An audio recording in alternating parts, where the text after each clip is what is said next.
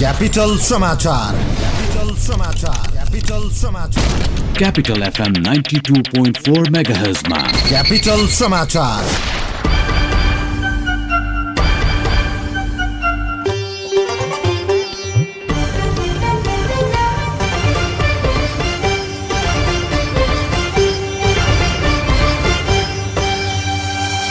नमस्कार। बिहान छ बजीको क्यापिटल समाचारमा स्वागत छ। उपस्थित छौं साथी मिना साउद र म गीता थापा। सुरुमा मुख्य समाचारका शीर्षकहरू। बालुवाटार जग्गा किनबेचमा न्यायाधीश रेग्मीको समेत संलग्नता। विराटनगर उद्योग उठाउने नाममा प्रमुखदेखि प्र... सभामुखदेखि प्रमुख निर्वाचन आयुक्तसम्मले गरे भ्रष्टाचार। नेत्र विक्रमचन्द नेतृत्वको नेकपाले एक्काइस जिल्लाका एनसेलका पैँतिस टावरमा आगजनी विप्लवले लियो आक्रमणको जिम्मा। अमेरिकी गुप्तचरद्वारा अल कायदाका संस्थापक ओसामा बिनका छोरा हमजाको मृत्यु भएको दावी रानी विदेश मन्त्री जारिफमाथि अमेरिकाको प्रतिबन्ध। र ग्लोबल टी ट्वेन्टी क्रिकेट लिगमा सोमपाल कामी सम्मिलित रहेको विन पेग होक्स ब्राम्पटनसँग पराजित। जग्गामा लगानी गर्यो सेयरमा लगानी गर्यो दौडा दौड। यता कुद्यो उता कुद्यो टेन्सनै टेन्सन। भाउ पनि कहिले खर्लप्पै घट्छ भरै नहुने। म त दिक्क भइसकेँ भने। किन दिक्क हुनु भा? म त नेपाल बैङ्कको मुद्दती खातामा रकम राखेर ढुक्कै छु। न केही दौडधुप न केही टेन्सन। बसी बसी ब्याज आउँछ। तिन तिन महिनामा खर्च चल्दै गर्छ। साउको साउ बचत। ए हो र? हो त नि वार्षिक नौ दशमलव दुई पाँच प्रतिशत ब्याज। पैसा चाहिहाले पनि मुद्दती रसिदै राखेर तुरुन्तै कर्ज पाइने। ढुक्क हुनुहोस् नेपाल बैङ्कमा मुद्दती खाता खोलेर। तपाईँको साथमा छ नेपालको पहिलो ब्याङ्क नेपाल ब्याङ्क लिमिटेड। ओठमा मुस्कान छर्दै रोयल भोग शरीरमा स्फूर्ति भर्दै रोयल परिवारमा माया समेट्दै मन महकाउँदै भान्सा मगमगाउँदै। रोयल भोग प्रिमियम जिरा मसिनो चामल सित्ता सित्तामा विश्वास। रोयल मधुमेहले शरीरका विभिन्न अङ्गहरूमा पार्ने असर मध्ये आँखा पनि प्रमुख अङ्ग हो। मधुमेहले आँखामा डायबेटिक रेटिनोपेथी भन्ने जटिल समस्या ल्याउन सक्छ। त्यसैले मधुमेहका बिरामीले समयमै आँखाको परीक्षण गराउँ दृष्टिविहीन हुनबाट बचौँ। थप जानकारीका लागि सम्पर्क तिलगङ्गा आँखा प्रतिष्ठान काठमाडौँ।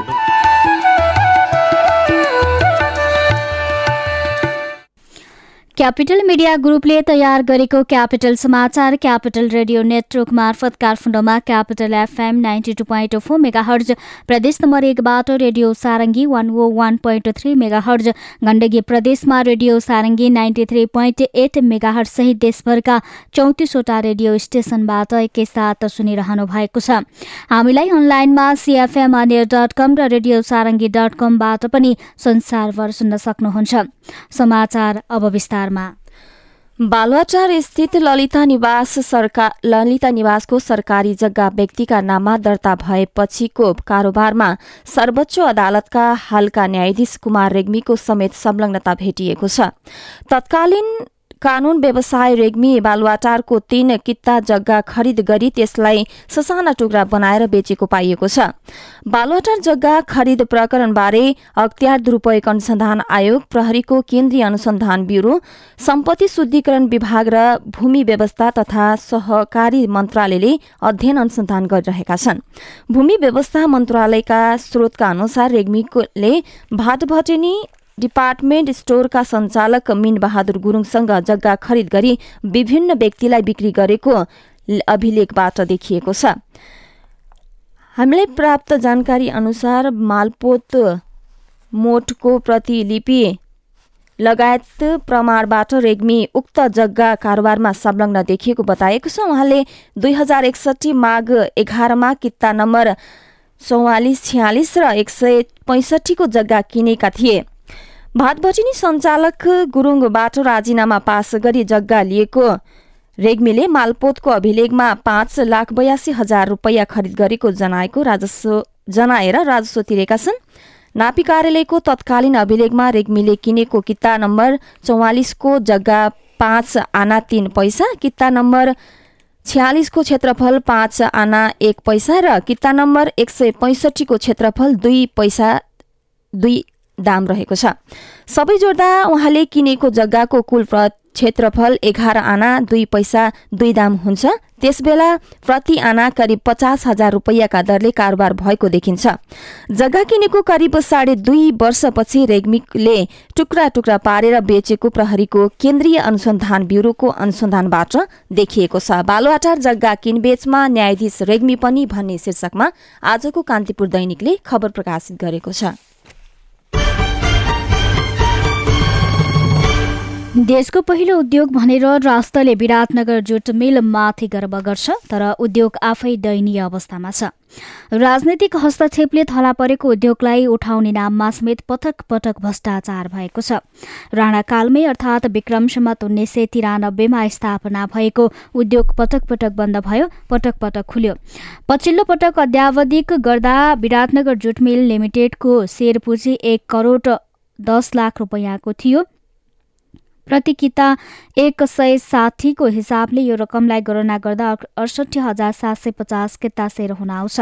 तर दुई असोज दुई हजार त्रिहत्तरमा सञ्चालक समिति अध्यक्ष निलहरी काफ्लेको अध्यक्षतामा बसेको बैठकले शेर पुँजीको हिसाब गर्दा छैसठी हजार छ सय उनानब्बे किता मात्र फेला पारेको दावी गर्यो। अभिलेखमा नभेटिएको भन्दै दुई हजार एकसठी किता शेर बिक्रीका लागि खुल्ला गर्ने तर त्यस्तो शेर बहलवाला शेर धनीले मात्र खरिद गर्न पाउने निर्णय गर्यो। कम्पनीको शेरको मूल्य तोक्ने बैठकको अध्यक्षता गरेका काफले आफैले पाँच सय चार किता सञ्चालक समिति सदस्य मुकुन्द प्रसाद नेपालले एक हजार तीन सय चौरात्तर र दिवाकर राज पाण्डेले एक सय तिरासी किता सेयर लिए।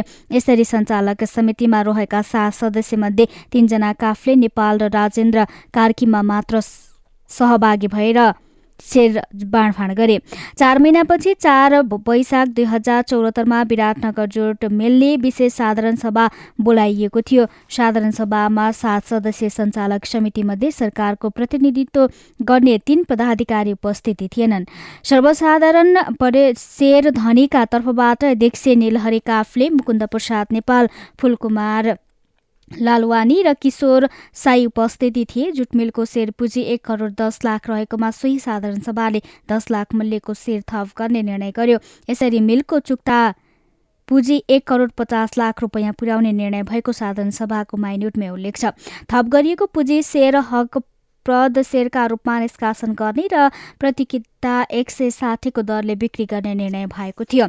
त्यस्तै विराटनगर महानगर पालिकाको रानीमा रहेको जुट मिल अहिले बन्द छ मिलको अवस्था भने झन्झन जीर्ण बन्दै गइरहेको छ तर जुट मिलको जग्गा हत्याउनका लागि सञ्चालक समितिका पदाधिकारी मिलको सेयर खरिद गरेका थिए। उनीहरूले सरकारले को सेयर अडसठी प्रतिशतबाट बत्तीस प्रतिशतमा छारेका थिए। मिलका पूर्व कर्मचारी तथा मिल बचाउ अभियानका संयोजक धर्मानन्द सञ्जिलले सम्पत्ति हत्याउनका लागि सञ्चालक समिति लागि परेको बताउनु भएको छ। मिलको स्वामित्वमा सोह्र अर्ब रुपियाँभन्दा बढीको सम्पत्ति छ। विराटनगरको रानीमा मिलको उनासत्तरी बिघा र झापाको दमकमा नौ कट्ठा जमिन मिल आसपासमा रहेको जमिन हाल कम्तीमा पाँच लाख धुरका दरले किनबेच भइरहेको छ। देशको पहिलो उद्योगमा भ्रष्टाचारको भयानक नमुना भन्ने शीर्षकमा आजको नयाँ पत्रिका दैनिकले यो खबर प्रकाशित गरेको छ।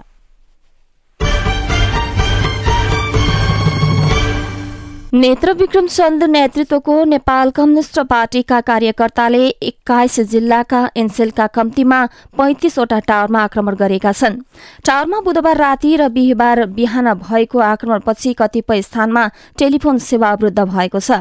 नेकपाले भोजपुरको राम रामप्रसाई राई नगर गाउँपालिका एक ओखे ओखेको डाँडा खर्कमा रहेको एनसेल टावरको सोलर प्यानल तोडफोड गरेको छ। नेकपा कार्यकर्ताले मोरङको पथरी शनिचरे नगरपालिका छ मङ्गलबारे स्थित एनसेल टावरमा पनि बुधबार राति आगजनी गरेको हो। टावरमा ब्याट्रीको पावर सप्लाई गर्ने पावर पोइन्टमा क्षति पुगेको डिएसपी लक्ष्मीराज अधिकारीले बताउनु भएको छ। यसै गरी नेकपा कार्यकर्ताले धादिङमा तीन ठाउँमा तीनवटा एनसेल टावरमा आगजनी गरेको छ। सिद्धलेक गाउँपालिका तीन गाउँपालिका छ कुम्पु कुम्पुर डाँडामा रहेको टावरमा आगजिनी गरेको प्रहरीले जनाएको छ। डिएसपी रूपक खड्काका अनुसार धुबे धुनीबेसी गाउँपालिका चार जीवन पुर स्थित एनसेलको टावरमा पनि आगजनी भएको छ। नेकपाले थाक्रे गाउँपालिका तीन जुरे थुममा रहेको टावरमा पनि आगजनी गरेको छ। आगजनीबाट टावरका अप्टिपल केबल तार र सोलर प्यानलमा क्षति पुगेको छ। नेकपा कार्यकर्ताले नुवाकोटको बेलकोट गढी नगरपालिका चार स्थित दशरथ दस चरपेटारेमा रहेको एन्सेल टावरमा पनि आगजनी गरेको छ। आगजनीबाट करिब पन्ध्र लाख रुपियाँ बराबरको सामग्री जलेर नष्ट भएको बताइएको छ। नेकपाले मकवानपुरको थाहा नगरपालिका सात चिसापानीमा रहेको एन्सेल टावरमा पनि आगजनी गरेको छ। थाहा नगरपालिका तीन कटुवाल डाँडा स्थित एन्सेल टावरमा पनि सो समूहले आगजनी गरेको हो।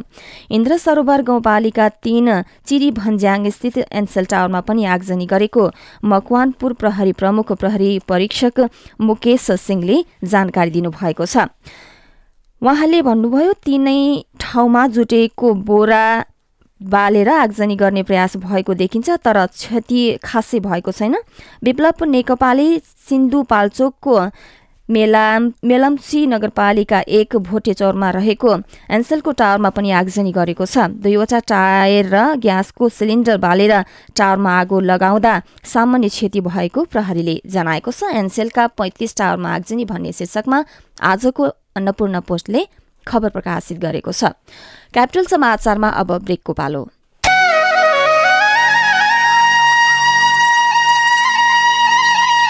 राज कुन कलेज पढ्ने सोच गर्यौ तिमीले?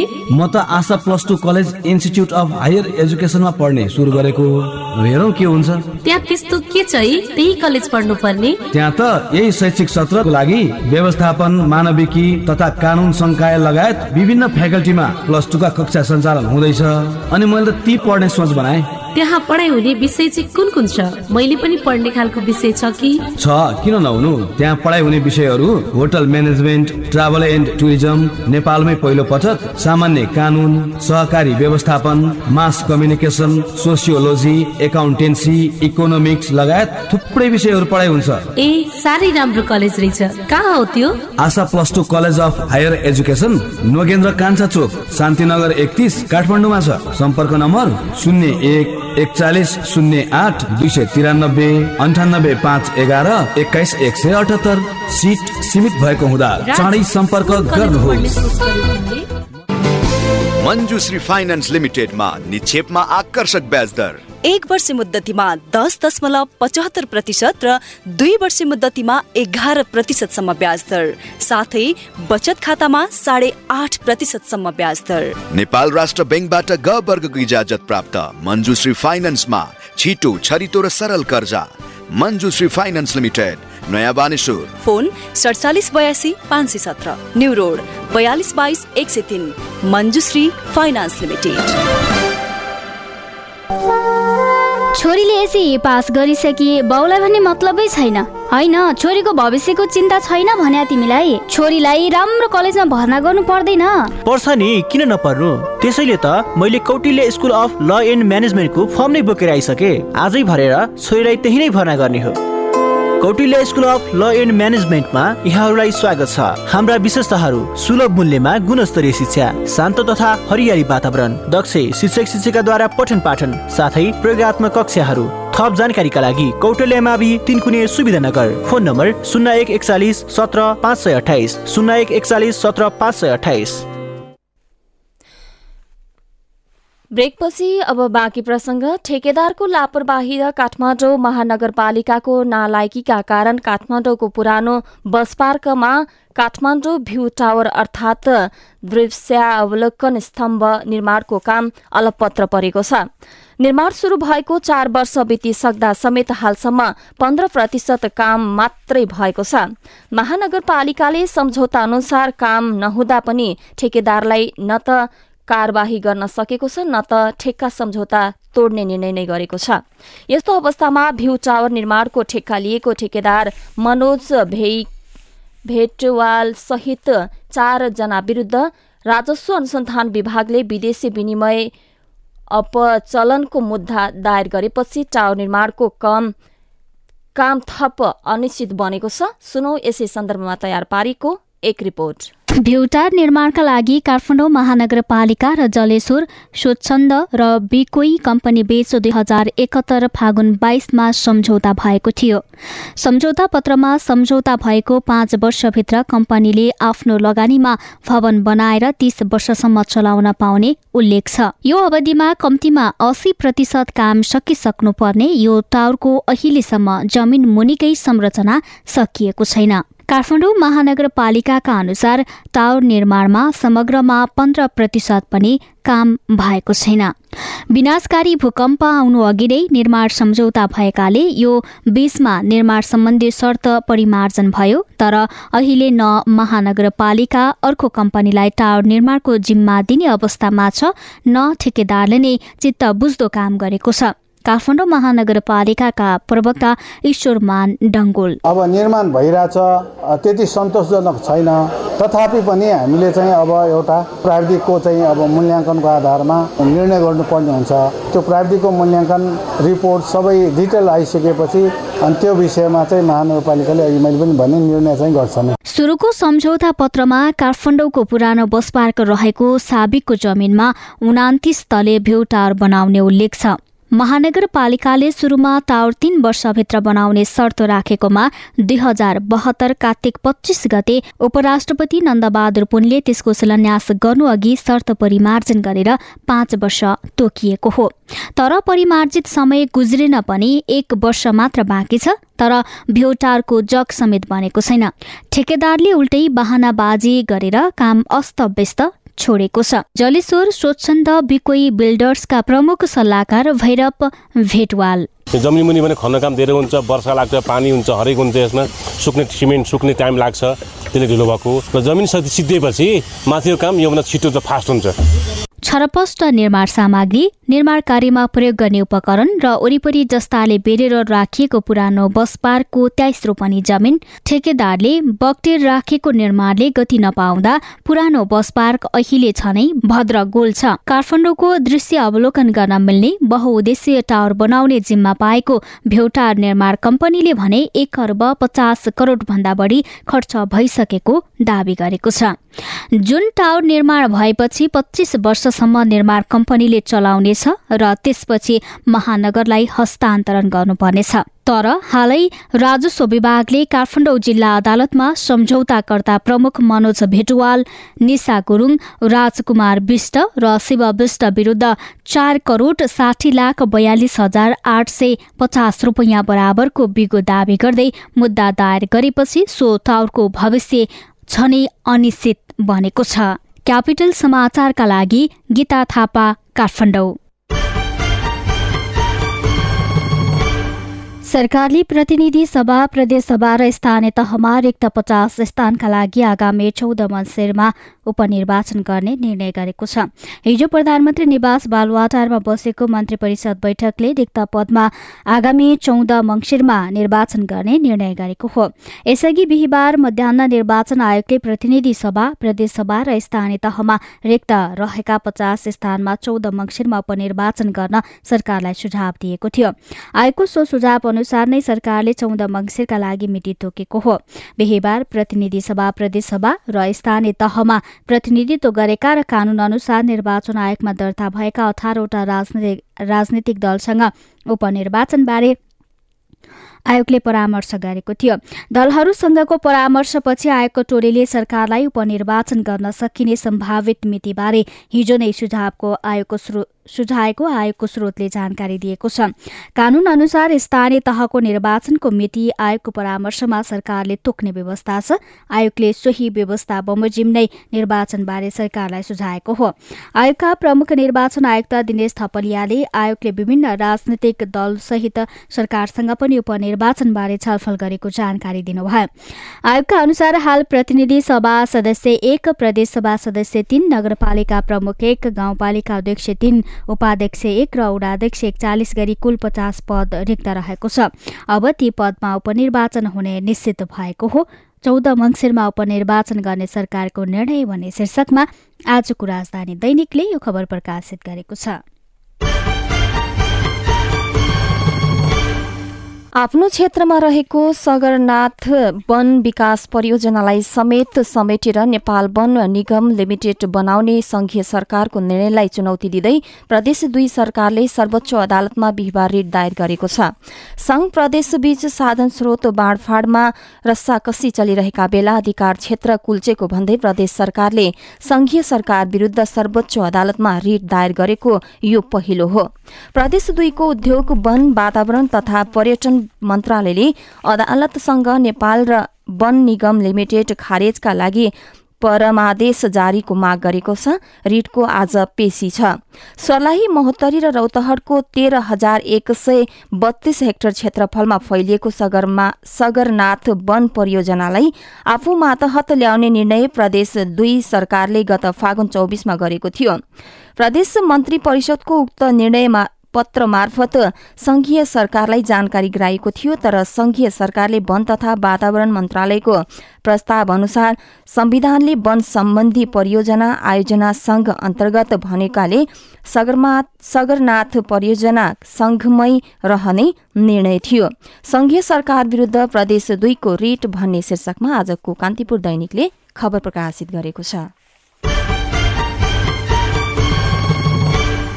विगतमा जनश्रमदानबाट हुँदै आएको कुलो सफाई पार्टी पौवा निर्माण स्कुल भवन सरसफाई नाली मर्मत जस्ता काम पछिल्लो वर्ष प्रधानमन्त्री रोजगार कार्यक्रम अन्तर्गत सम्पन्न भएका छन्। यस्ता कामका लागि सरकारले गत आर्थिक वर्षमा करिब साढे दुई अर्ब रुपियाँ खर्च गरेको छ। श्रम रोजगार तथा सामाजिक सुरक्षा मन्त्रालयले प्रधानमन्त्री रोजगार कार्यक्रम मार्फत पछिल्लो दुई महिनामा यो रकम खर्च गरेको हो। आर्थिक वर्ष दुई हजार पचहत्तर छिहत्तरमा सोही कार्यक्रमका लागि लागि विनियोजित तीन अरब दस करोड रुपियाँ मध्ये जेठ र असार महिनामा दुई अरब छत्तीस करोड उनासी लाख उनासत्तरी हजार रुपियाँ खर्च भएको मन्त्रालयले जनाएको छ। मन्त्रालयका उपसचिव लोकनाथ भूषालले स्थानीय तह मार्फत कार्यक्रम कार्यान्वयन गरिएकाले अझै सबै वितरण आउन बाँकी विवरण आउन बाँकी रहेको बताउनुभयो। कार्यक्रम मार्फत सम्पन्न भएका सबै आयोजनाको विवरण संकलन हुँदा बाँकी रहेकाले खर्च साढे दुई अर्ब रुपियाँ हाराहारी पुग्ने अधिकारीहरूले बताए। बताएका छन्। मन्त्रालयले हिजो सार्वजनिक गरेको विवरण अनुसार रोजगार कार्यक्रम मार्फत अधिकांश स्थानीय तहले सरसफाई कुलो मर्मत वृक्षारोपण सडक मर्मत काठीफुल निर्माण मन्दिर रङरोहन विद्यालय खेल मैदानका खाल्टा खुल्टी पुर्ने पाटी पौवा चौतरा मर्मत जस्ता काम सम्पन्न भएको उल्लेख गरेको छ। प्रधानमन्त्री रोजगार कार्यक्रम श्रमदानले हुने काममा साढे दुई अर्ब खर्च भन्ने शीर्षकमा आजको नागरिक दैनिकले यो खबर प्रकाशित गरेको छ। प्राज्ञिक जनशक्ति उत्पादन गर्ने थलोका रूपमा रहेको देशभरका विश्वविद्यालयहरूमा राजनीतिक पहुँच र आस्थाका आधारमा उपकुलपति नियुक्ति हत्याउन विभिन्न व्यक्ति दौडधुपमा लाग्न थालेका छन्। यसअघि धेरै पटक लाभको पदमा बसेर धर्मगदर फाइदा लिएका व्यक्ति व्यक्ति नै पुनः उपकुलपति बन्न राजनैतिक रूपमा लबिङ गरिरहेका छन्। उपकुलपति पद आफ्नो पोल्ट्रमा पार्न विशेष सत्तारूढ दल नेकपा निकटका प्राध्यापकहरूले उच्च तहका नेतासँग लबिङ गरिरहेको स्रोतले बताएको छ। त्रिभुवन विश्वविद्यालय सहित नेपाल संस्कृति विश्वविद्यालय मध्य पश्चिम विश्वविद्यालय सुदूरपश्चिमाञ्चल विश्वविद्यालय कृषि तथा वन विश्वविद्यालय पूर्वाञ्चल विश्वविद्यालय र पोखरा विश्वविद्यालयमा आगामी पाँच भदौबाट उपकुलपति रिक्त हुँदैछ। ती विश्वविद्यालयको उपकुलपति आफ्नो पोल्टमा पार्न दौडधुप र राजनीतिक लबिङ शुरू भएको हो। कहिले प्राध्यापक नियुक्तिमा भागबन्दा त कहिले अङ्क चढाएर विद्यार्थीलाई सर्वोत्कृष्ट बनाएको भन्दै विवादमा तानिएका ती विश्वविद्यालयमा यति बेला कुलपति नियुक्तिको चलखेल शुरू भएको हो। उपकुलपति नियुक्तिका लागि चलखेल शुरू भन्ने शीर्षकमा आजको राजधानी दैनिकले खबर प्रकाशित गरेको छ। नेपालमै एघार वर्षमा झण्डै सोह्र सय जनाको मृगौला पत्यारोपण सफल भएको छ। त्रिवी शिक्षण अस्पताल टिचिङ महाराजगञ्जबाट दुई हजार पैँसठी साल चौबिस गते पत्यारोपण सेवा शुरू गरिएको थियो।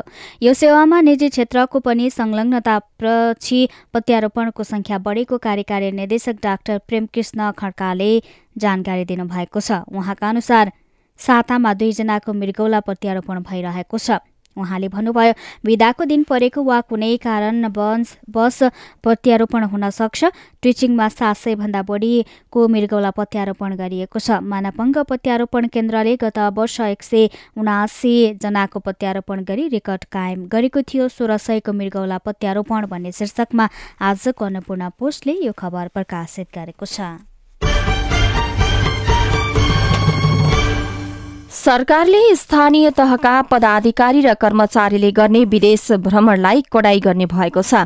स्थानीय तहका पदाधिकारी बिना जानकारी र औचित्यहीन कार्यक्रमका लागि समेत विदेश भ्रमण गर्ने क्रम बढेपछि पुनः कडाई गर्न लागि हो।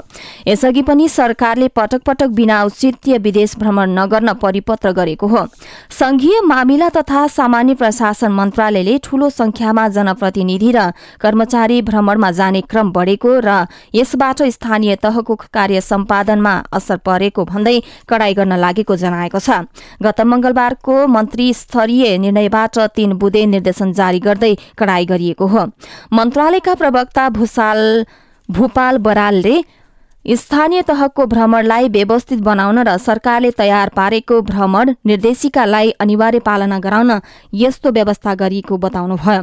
बरालले सरकारले जारी गरेको भ्रमण निर्देशिकाको पालना र भ्रमणलाई व्यवस्थित गराउन मन्त्रालयले परिपत्र गरेको जानकारी दिनुभएको छ। स्थानीय तहका पदाधिकारीको विदेश भ्रमणमा कडाई भन्ने शीर्षकमा आजको राजधानी दैनिकले खबर प्रकाशित गरेको छ।